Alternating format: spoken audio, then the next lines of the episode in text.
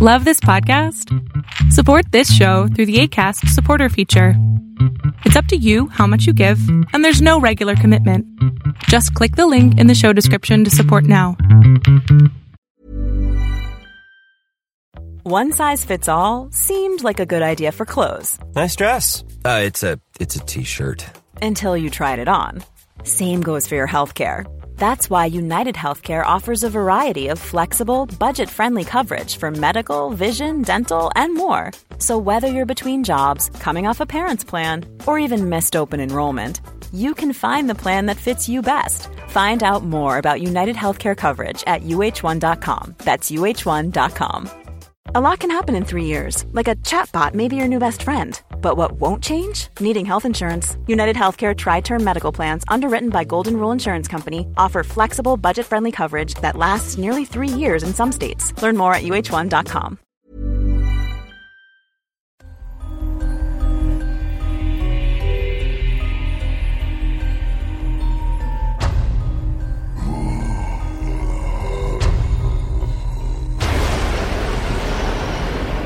Welcome to Tales to Terrify.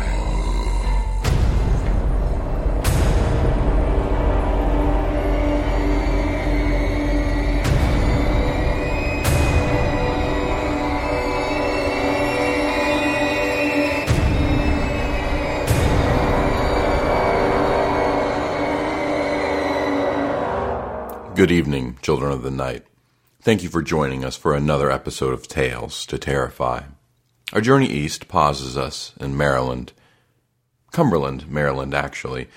For those of you that have been listening to Sarah Koenig's podcast, Serial, it just wrapped up its final episode of this season yesterday. The serialized story features Adnan Syed and the murder he was accused of and convicted of. How that is significant is that his current home is at the North Branch Correctional Institution right here in Cumberland, Maryland. I used to pass through this town when I lived in Ohio and was dating, who would later become my wife, in Virginia.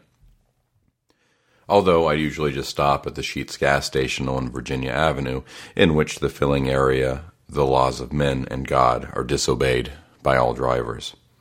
Otherwise, Cumberland, Maryland seems to be nearly devoid of mysteries, ghosts, cryptozoic creatures, or really demons of any kind. Other than a few vanilla haunted houses and that Sheetz filling area, this may be one of the least horrific places in the country, at least by my ability to research. I'll assure you, the two stories that we hear tonight will be of quite a different flavor. Both of our stories tonight are narrated by Josh Roseman, so in between stories we'll be omitting the bio for Mr. Roseman, but after both, we'll hit you with it. Our first story of the night is Thus Was His Death by none other than our friend Harry Shannon.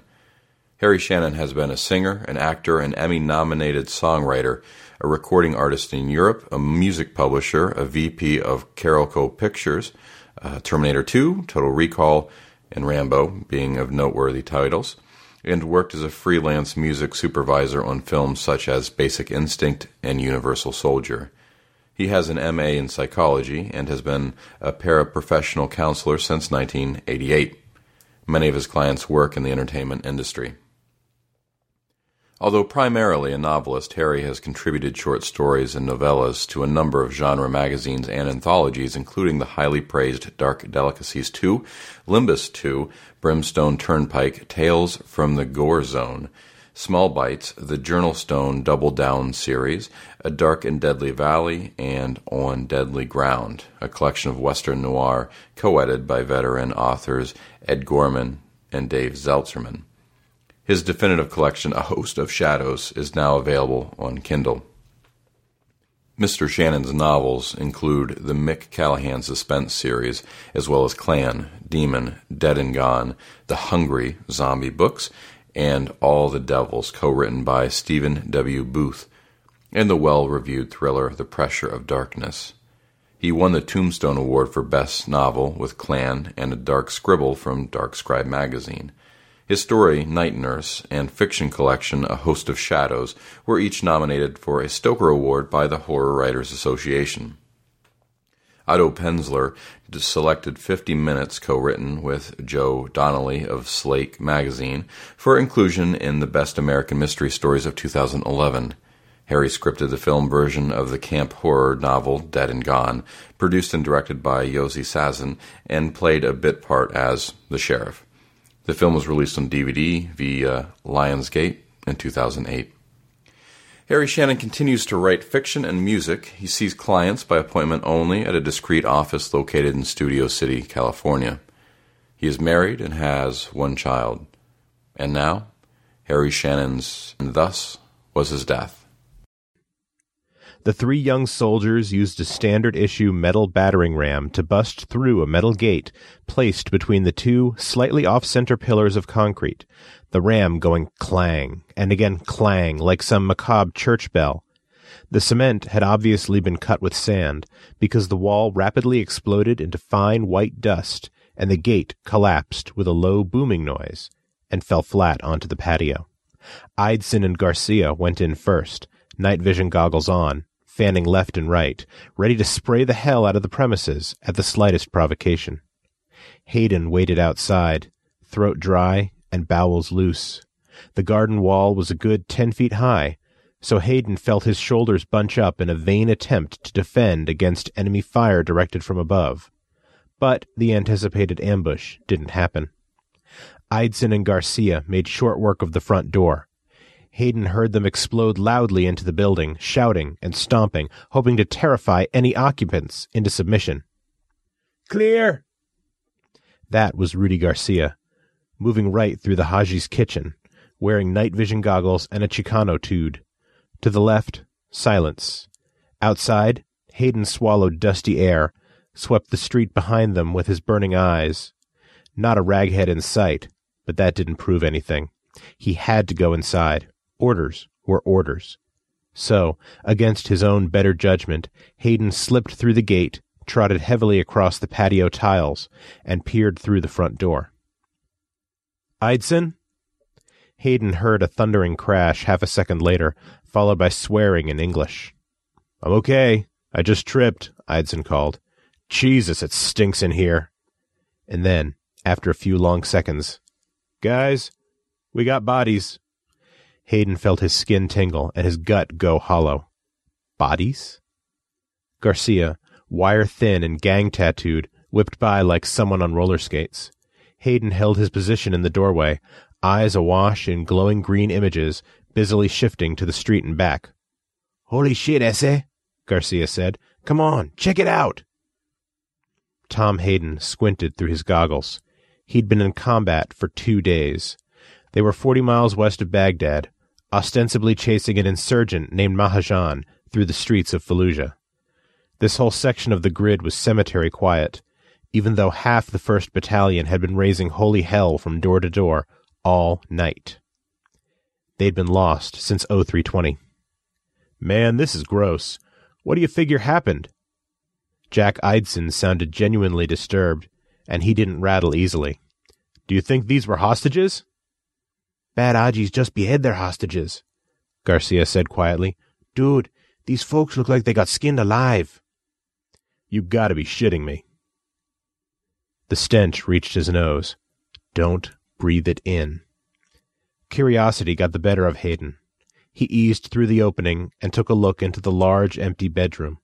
The world turned white, and his eyes slammed shut. Ouch! Sorry, Eidson said. Take off your goggles. He'd already used his cigarette lighter and placed two candles in a niche in the wall, causing a bright flare in the NV gear. Hayden blinked rapidly, took in the room. He pinched his nose shut to protect against the odor. The windows had been boarded up, and the walls were covered with dark blood and a viscera that seemed to have been applied with a paint gun. He looked down, caught a quick glimpse of raw torso, flayed cheeks, and grinning skulls.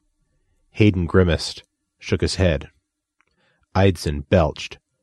Oh, man, I thought I'd seen some bad shit. But, Garcia laughed. Don't blow chunks, dude. This is like a crime scene now. If you're going to hurl, you've gotta do it outside. Eidson stepped carefully around his comrades and moved back through the living room. He went out into the night. Garcia and Hayden heard his vomit splattering through the dirt of the abandoned garden. We'd better tell Captain Walden. Comm is still down, Garcia replied. He looked at his watch. It's near sunup. I say we secure this location until then and pop smoke to call a chopper. They can mark the spot and take us home. You got rank. Hayden shrugged. He was still pinching his nose shut and covering his mouth. I suppose that's as good a plan as any. I sure as hell wasn't looking forward to hitting ten more houses on our own. Hey, Eidson, you okay? They heard another coughing sound and then some dry heaves. Hayden coughed. Come on, Rudy, let's go outside. No, let's have a look around, Garcia said quietly. Just make sure you don't touch anything. Hayden felt a flash of adrenaline that made his body twitch. On the whole, he'd rather have slipped the NV goggles back into place and trotted back outside looking for trouble. He didn't care for being trapped inside with a stack of naked, mutilated bodies, but orders were orders. He lowered his laser modified, silenced Heckler and Koch 9mm MP5 and found the flashlight clipped to his utility belt. He stayed back, swept the beam along the cracked mortar wall. He tried not to breathe too deeply. Garcia? Hayden whispered. What the fuck is that? Garcia moved closer. In the shadows, the putrid stench seemed to creep up his nostrils like twin tendrils of foul smoke. The wall was covered with what appeared to be writing, but this was no language Hayden, who'd had some college, had ever seen before. The weird symbols were boldly and broadly rendered, created in myriad macabre ways. Some were smeared in human excrement, many garishly painted in dried blood.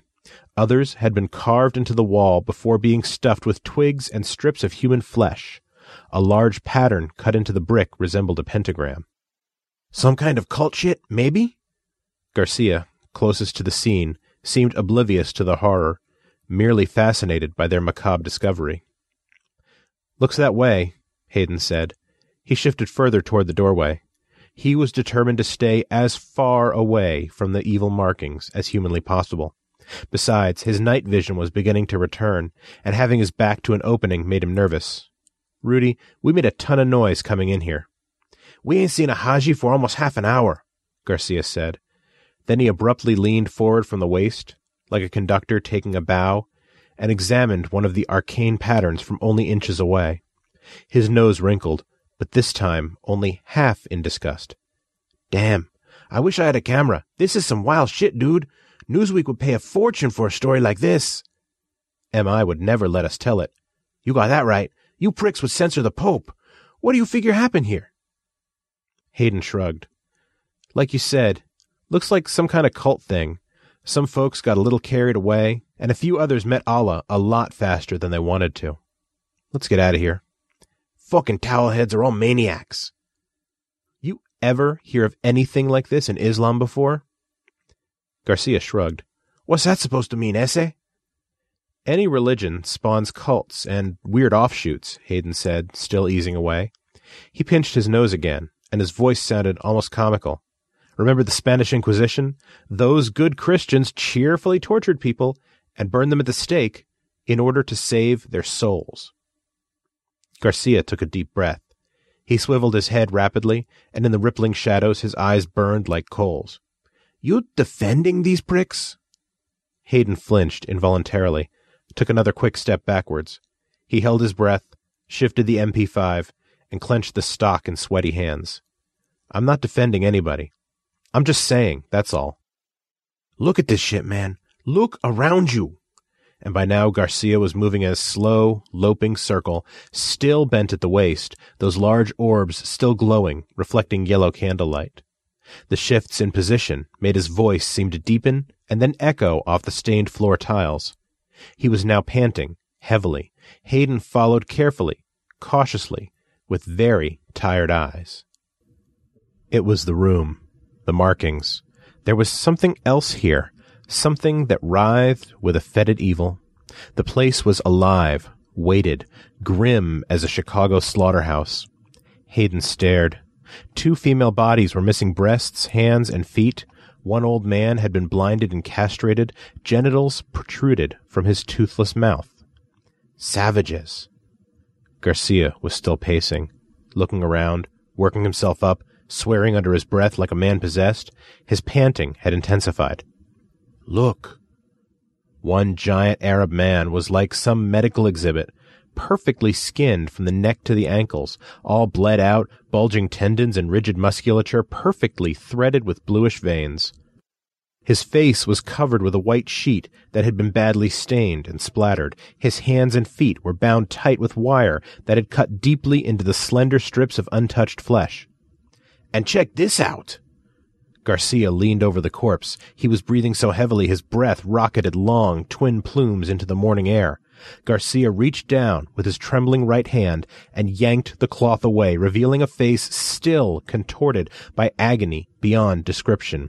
The screaming mouth had been gagged with what appeared to be a tennis ball, pierced with twine. Hayden said, Jesus. Jesus had nothing to do with this, Garcia hissed. You know what I say? Let's go find us a Haji family or two, right fucking now. We'll bring them in here and give them some of their own. What? I say we give them some of their own. What do you say? I'm not following, Rudy. Yes, you are. Let's get some. I mean, do all of them, bro. Just like this. Men, women, and children. Hayden had finally arrived at the doorway. He kept his weapon at port arms and called out. No answer. Hayden took one deep breath then recoiled a bit. He let it out slowly. Meanwhile, Rudy Garcia dropped his weapon and straightened up. For a moment, his handsome face appeared normal. Hayden even fancied a bit of sanity had reasserted itself. It was as if Garcia were asking himself why he just said what he said. But then that wickedness returned, and he flattened himself against the stained wall, sniffing deeply at the smeared shit like a wild animal tracking prey. As he snorted, Hayden saw a long string of drool fall from his mouth, then ooze down one sleeve to the leg of his pants. Eidson? Hayden's voice startled Garcia, who spun around and issued an odd, crisp laugh, almost like the bark of a dog. He was bent over again, now down and to one side. His raised, empty hands had become claws, tense lips pulled back from clenched white teeth. He grinned. Meat, Garcia said quietly. He repeated himself, like a demented child determined to be understood. Meat. He seemed to have forgotten about the rifle lying in the dust, near his boots. Yo! It was Eidson, outside in the night, finally answering the call. Get your ass in here, Hayden said, as calmly as he could. I think we have ourselves a situation. Eidson edged away from his own pool of vomit. He gathered up his rifle and canteen. The metallic sounds clanged faintly off garden walls and barely reached the gory room where the two men stood, eye to eye. Rudy, Hayden said, I am going to move on outside now. He raised his MP5 for emphasis. Come with me. Garcia's eyes went crafty. Hayden saw him gauge the time it would take to reach his own weapon, aim, and fire. We leave this to my MI guys, Hayden said. You were right the first time. We go into the yard, and come morning we pop smoke and take a bird home. Garcia chuckled. You can't feel it.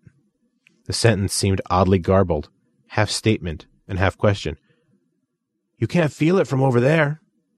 Oh, I feel it, Hayden said. Let's get out. Garcia leaned back against the wall, he took another deep breath from nose and mouth, like a man inhaling the finest possible tobacco. God at work, he whispered. Flesh returning to the earth smells so sweet. Thick saliva was now pouring from his half open jaws. Hayden nearly shot him between the eyes then and there, but Eidson appeared behind him in the dark living room. I'm sorry, Eidson said. I just Hayden's attention wandered for a dangerous half second. Sensing the change, Garcia threw himself flat on the flayed male body and grabbed for his rifle. Hayden swung his MP5 around and up, but Garcia had already aimed his own weapon, so Hayden backed into the living room without firing, just as Garcia released a short burst that struck the doorway and left divots in the splintering wood. Shit! That was Eidson, who was now right behind Hayden, too damn close, and the two collided and fell backwards into the living room. Hayden floundered on top of his friend, tangled in gear, arms and legs akimbo. He rolled away to position his back to the corner, fought back up to his knees. Garcia appeared in the doorway, and by this point, something about him was both below and beyond human. His face was suffused with blood and contorted with a consuming lust for pain. He held his weapon too high and slanted, like someone unfamiliar with its design. When he pulled the trigger, the rifle kicked up. He lost control of it and peppered the floor. Three rounds caught Eidson in the lower leg. He shrieked and writhed, his own weapon forgotten. Garcia cocked his head like a demented parrot. He seemed to have forgotten Hayden. He dropped his gun, pulled his trench knife, and came forward. Hayden let him move well into the room dropped to his knees near Eidson, who was just beginning to make sense of the situation. Hayden's mind raced. He grimaced. Suddenly, he lowered his weapon. Garcia stabbed at Eidson, who cried out with pain and bewilderment. The first try glanced off the body armor. Rudy, don't! Eidson tried to scramble backwards. Garcia followed. Another stab slipped under the side of the chest plate and went in deep. Hayden figured it had struck a lung because red froth bubbled from Eidson's open mouth. Garcia moved even closer, pulled his friend's hair back, and cut his white throat. A pulse of thick fluid popped out. Another. And another. Garcia let Eidson fall to the floor. Hayden waited. Garcia seemed to remember Hayden's presence. His face turned puzzled, then ecstatic. He turned slowly, on bloody knees, knife held low and wide. You do feel it, he said. He smiled fondly from father to child. You do. Yes, Hayden said quietly and nodded. I do. He had left the MP5 on automatic. His one long burst tore Garcia's head, arms, and lower legs into several wet pieces. Hayden sighed. He shook his head to clear the ringing from his ears, took a deep breath. Orders are orders. That stench. Hayden reached into his belt and produced the small cell phone he'd been issued. He punched in send with no idea what number he'd reach. A brusque female voice answered at once. This is. The woman cut him off. We know who you are, soldier. We found the site. Hayden glanced at his GPS and relayed some precise coordinates. Whatever it is, this is some scary shit, lady, just like I was told. You are alone now? It's done. Stay put, soldier. Smash that phone. Affirmative. Out. Hayden dropped the cell phone and crushed it with the butt of his rifle. He backed into the corner and surveyed his handiwork. One size fits all seemed like a good idea for clothes. Nice dress. Uh, it's a it's a t-shirt. Until you tried it on. Same goes for your healthcare. That's why United Healthcare offers a variety of flexible, budget-friendly coverage for medical, vision, dental, and more. So whether you're between jobs, coming off a parent's plan, or even missed open enrollment, you can find the plan that fits you best. Find out more about United Healthcare coverage at uh1.com. That's uh1.com. I'm Sandra, and I'm just the professional your small business was looking for. But you didn't hire me because you didn't use LinkedIn jobs. LinkedIn has professionals you can't find anywhere else, including those who aren't actively looking for a new job but might be open to the perfect role, like me. In a given month, over 70% of LinkedIn users don't visit other leading job sites. So if you're not looking on LinkedIn, you'll miss out on great candidates like Sandra. Start hiring professionals like a professional. Post your free job on linkedin.com/people today. Quality sleep is essential. That's why the Sleep Number Smart Bed is designed for your ever-evolving sleep needs. Need a bed that's firmer or softer on either side? Helps you sleep at a comfortable temperature? Sleep Number Smart Beds let you individualize your comfort so you sleep better together. JD Power ranks Sleep Number number 1 in customer satisfaction with mattresses purchased in-store. And now, save 50% on the Sleep Number limited edition Smart Bed for a limited time. For JD Power 2023 award information, visit jdpower.com/awards. Only at a Sleep Number store or sleepnumber.com. It would be clear to observers that Garcia had gone psycho at the crime scene, killed Eidson, and then forced Hayden to shoot him dead. Hayden felt reasonably satisfied there wouldn't be any untoward complications. He didn't know exactly what had happened to Garcia in there, and he didn't want to know. Orders are orders. By dawn, Hayden would be on his way back to Kuwait, and later in the day he'd make his private report to the military intelligence officer who'd given him the assignment. Sorry, Hayden whispered to his dead friends. But he didn't actually mean it. Not really because in some strange way the whole bizarre experience had felt exciting, uplifting even. All in all, quite exhilarating. Hayden leaned back, deciding. Finally, he took one long, deep breath, and then another. He began to gather weapons and ammo. Thus was his death in keeping with his life. Ovid. That was Harry Shannon's And Thus Was His Death, as read to us by Josh Roseman. Our next story will also be read by Josh, so stay tuned for his bio. Our second story of the night will be Mother and Child Reunion by Thomas Smith. Thomas Smith is an award winning writer, newspaper reporter, TV news producer, playwright, and essayist. His published articles, short stories, essays, celebrity profiles, and travel writing articles appear in numerous books, magazines, journals, and multimedia outlets, including Barbour Publishing, Adams Media, Group Publishing, Pocket Books, Bar Charts Publishing, the PPI Group, Barnes & Noble Books, Borderlands Press, and Zondervan Publishing. He was selected as part of the writing team, including Rick Warren, Chuck Colson, Lee Strobel, and Ravi Zacharias to create Zondervan's New Men's Devotional Bible. He writes the monthly The Writer's Life column for the Christian Communicator magazine and also writes the How Not to Get Published column for Christian Fiction Online magazine.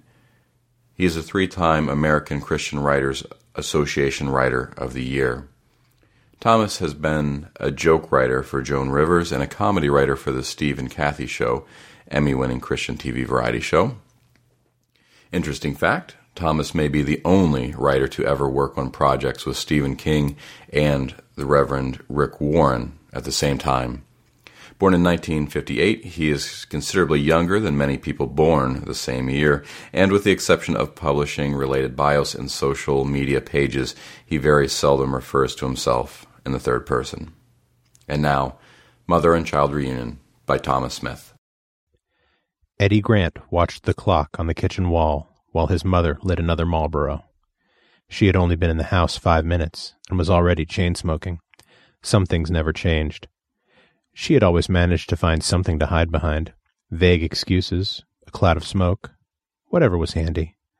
Couple that with the fact that he had been away for a while, and they never really communicated very much in the past anyway, and the sum of the equation was less than encouraging.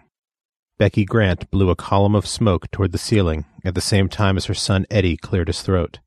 She looked at him, really looked at him, for the first time in a long time. She saw the hard profile of a young man, formed from the face of the young boy she remembered. He felt her stare, felt her taking him in. Shoulder length dishwater blonde hair, sharp nose, and thin, hard set lips. More than once he had heard her say how lucky he was that he resembled her side of the family and not his father's, the son of a bitch. Every time she talked about his father, she followed it up with son of a bitch, and as far as he was concerned, she was right. But that was all behind him now. All over. Her voice brought him back to the here and now. Eddie? Eddie, are you okay? She was leaning across the battered formica table, the smell of cigarette smoke heavy on her breath. She touched his arm, and he pulled away. Yeah, I'm okay, he said. He turned his head slightly to the right so he could see her a little better. I was real surprised to hear from you after all these years. I don't even know how you found me. What's the matter? he asked. Didn't you want to be found? His voice was ice. Becky Grant sat back in her chair, stubbed her cigarette in the ashtray balanced on her left knee, the ghost of a Holiday Inn logo still visible under the residue of age and nicotine. What do you mean by that? Of course I'm glad you found me. Eddie settled back to his original position. That's not what I asked. Night was starting to settle just outside the dingy window. The advancing gloom light spread shadows over the landscape of dirty dishes in the sink. Evening was on its way, and time was short. There would be no second chance to make everything right. Neither spoke for a long moment. Mother and son sat in dark silence, contemplating their next move in this familial chess match. Eddie broke the silence. You just disappeared. Gone without so much as a kiss my ass, go blind or anything. His throat tightened with the effort of actually saying the words. His eyes narrowed.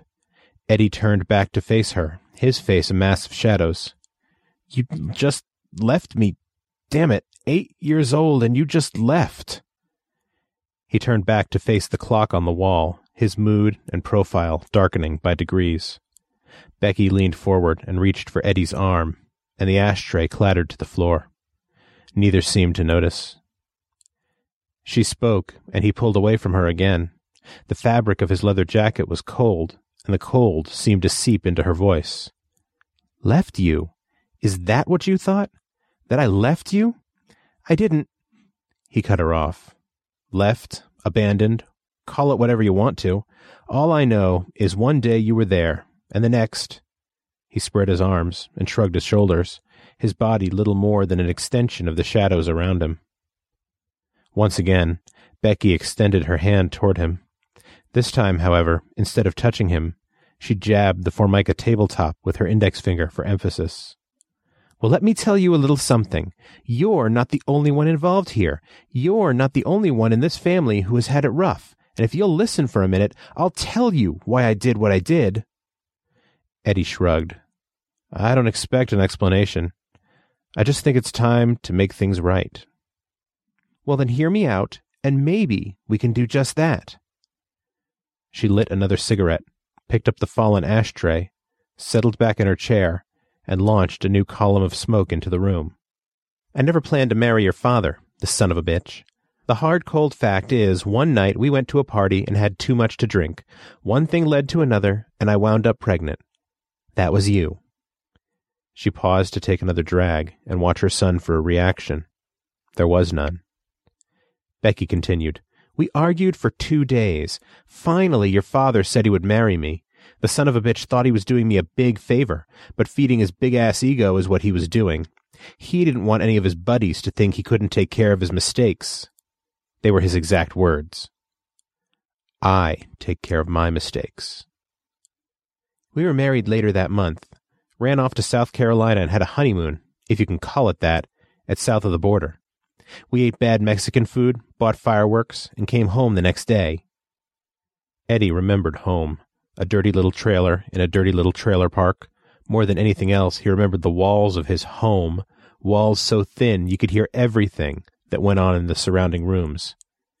Everything. Becky got up and walked over to the windowsill to retrieve a book of matches she had seen earlier. She felt around for a light switch. Can we turn on a light? It's getting dark. Eddie didn't move. I like it this way. Besides, this won't take long. She headed back to the Kmart special chair on her side of the table. Okay, she said as she lit the next cigarette. Where were we? Eddie looked at the clock. Home. Oh, yeah, she said. Home. It sure didn't seem like much of one, did it? He didn't rise to her attempt at bonding. She waited a few seconds and continued. I had always pictured something much different. I always thought there would be romance, love, and a little house with a picket fence and a garden, you know? Now she was speaking to no one in particular. Her voice had taken on a softer quality. But that, like the waning light, was short lived. Yeah, that's what I wanted. But what I got was shitty diapers, a shitty house, and a shitty life. Eddie turned to face his mother for the first time in nine years. Yeah? Well, we all got more than we bargained for, And personally, I'm not real impressed with your story so far. Big damn deal. You had to put up with a little shit. Well, whoop de doo. What we're dealing with here is family and the truth, not some fairy tale world. Truth. The venom in his words hit the target, and he knew it. Bullseye. Dead center in the little red circle. This was what he had come for. Truth. Becky Grant didn't disappoint her son. She half stood, palms supporting her weight on the table. Okay, you want it this way, we'll do it this way. Yeah, I put up with shit, but I put up with more than a little. I put up with a ton of it. I put up with your father's drunken rages, his alternate beatings and tit squeezings, his cheap shots at what he called the piece he married, and his taking off for days at a time and leaving me with no car, no money, and two crying kids. She paused to let the anger dissipate, or increase, whichever it chose.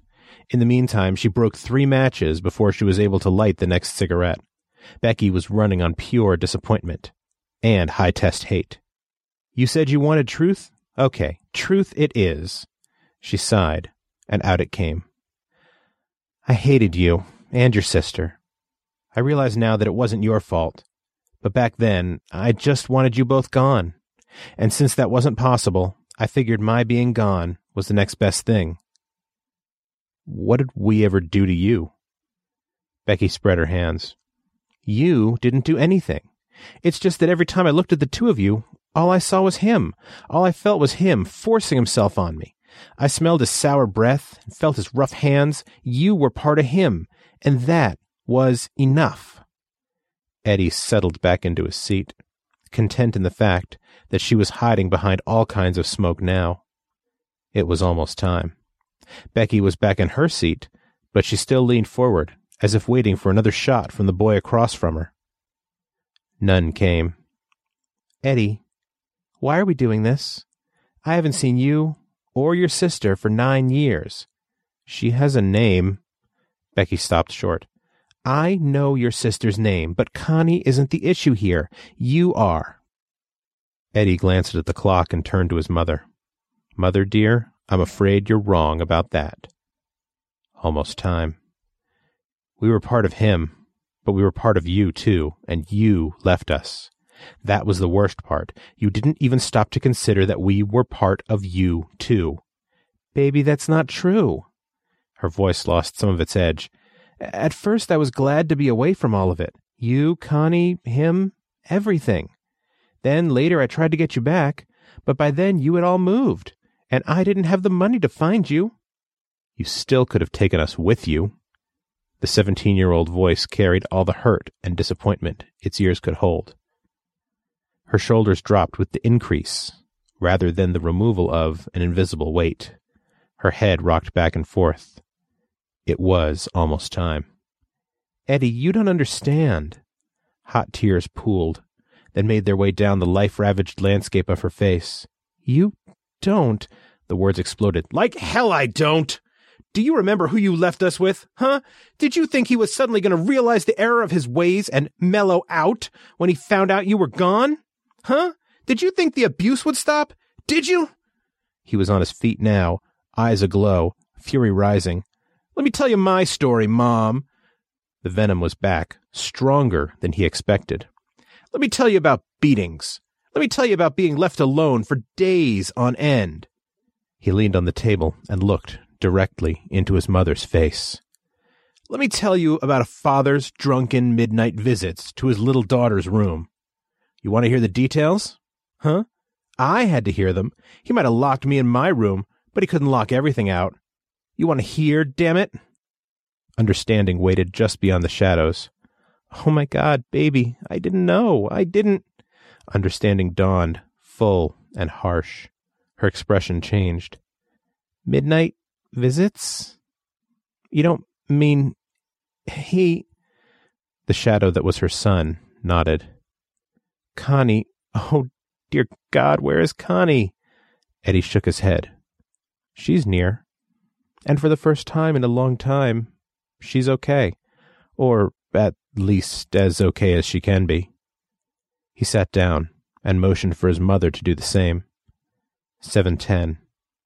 Almost time. Five more minutes. He heard sirens in the distance and started to smile. This wasn't the safest neighborhood in town, but it was better than the trailer. The color drained out of Becky's face. The cigarette she held between her fingers dropped to the floor, unnoticed. Near?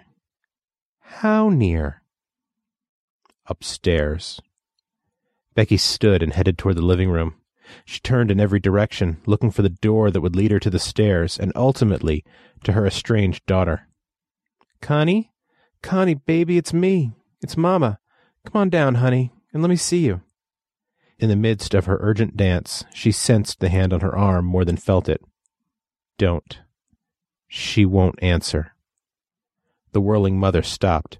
What do you mean she won't answer? I'm her mother, for Pete's sake. Of course she'll answer. She attempted to pull away. Connie, come on down and let's talk. Okay, he said. Can't answer. Not yet. Come with me. Becky followed him back into the kitchen.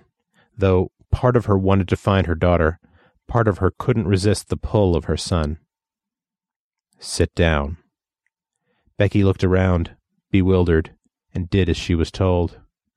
Between the sirens outside, the realization that her daughter was in the house, and her son's strange behavior, things were starting to move too fast. I want to see Connie. I want. It's a little late for what you want. In fact, it's too late. Too late?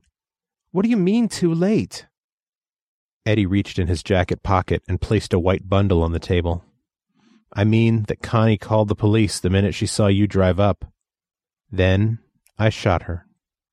You. what? Something hot and wet touched the back of her throat, something that tasted like spoiled milk and bad meat. Eddie fingered the hole just behind his right ear. His hair covered the entrance wound fairly well, but the exit wound was a bit harder to conceal. The evening shadows and his mother's state of mind had helped, though. I shot her. Like I told you, I came to make things right. The sirens were a little louder now. You see, this is where we moved after you left, when you couldn't find us. It isn't much, but it sure beats that trailer. His laugh was hard and cold. It's much quieter. But enough chit chat. I don't have much time. Becky looked at her son as if he were a bug under a magnifying glass. Like I said, we found out today Connie is pregnant. A small sob ripped itself from Becky Grant's throat. No. She looked into her son's coal black eyes. Yes. Daddy. The horror of the situation was starting to come home. Now be quiet. This takes a lot of effort. Eddie was starting to fade into the shadows. Open the handkerchief. Unable to do much more than follow directions, Becky pulled away the corners of the handkerchief and exposed a Taurus 9mm pistol. What? Like I told you, it's time to make everything right. When Daddy came home from the plant, I confronted him, told the bastard that I knew what he had done, and then shot him. Next, Connie and I spent the rest of the morning working out the rest of the details. Becky picked up the pistol and turned it over in her hands, fascinated. He continued. So, mother dear, it's probably just as well she can't answer you. I don't think you would like what she had to say. The sirens were louder now. When you drove up, Connie dialed 911 and reported a shooting. Since this is the wrong side of the tracks, it takes about 12 to 15 minutes minimum for the police to come to this part of town. After she hung up, I put a pillow over her head and shot her. She was smiling for the first time in years. He paused to give the statement a chance to make a home in his mother's heart. Then I shot myself. I timed it with your closing the car door. In about a minute, the police are going to come in here and find three bodies upstairs and a gun with your fingerprints all over it down here. Becky, teetering on the edge of sanity, dropped the pistol. Why, Eddie? Why? Because, Mother, you were the only one who could have stopped it. You could have taken us with you. She shook her head. No, son. I couldn't have done anything. I didn't know. There was a knock at the door. Daddy was an asshole. We were kids. But you, you had an out. You could have done something. But since you didn't, I did. Knocking again. Louder. Voices. Open up! Police! I believe that's for you. Eddie was fading. Becky Grant stood up, took a step toward the next room, and turned back toward the kitchen. Her outstretched hand reached toward empty shadows.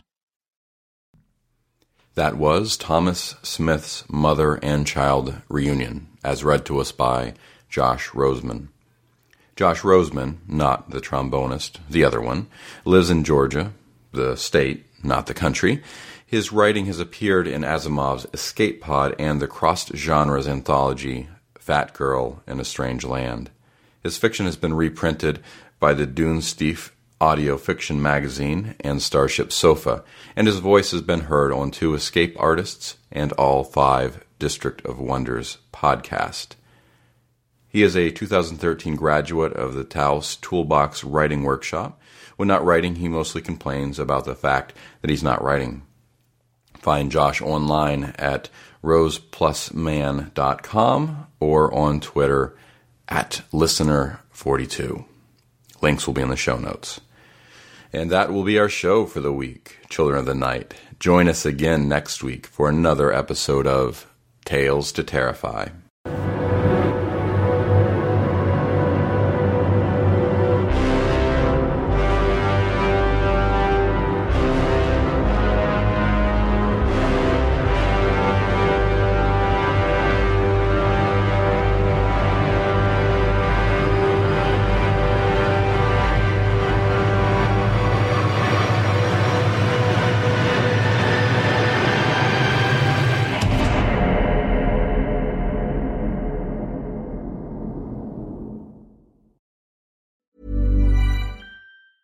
Planning for your next trip? Elevate your travel style with Quince. Quince has all the jet setting essentials you'll want for your next getaway, like European linen, premium luggage options, buttery soft Italian leather bags, and so much more. And it's all priced at 50 to 80% less than similar brands. Plus, Quince only works with factories that use safe and ethical manufacturing practices. Pack your bags with high-quality essentials you'll be wearing for vacations to come with Quince. Go to quince.com slash trip for free shipping and 365-day returns.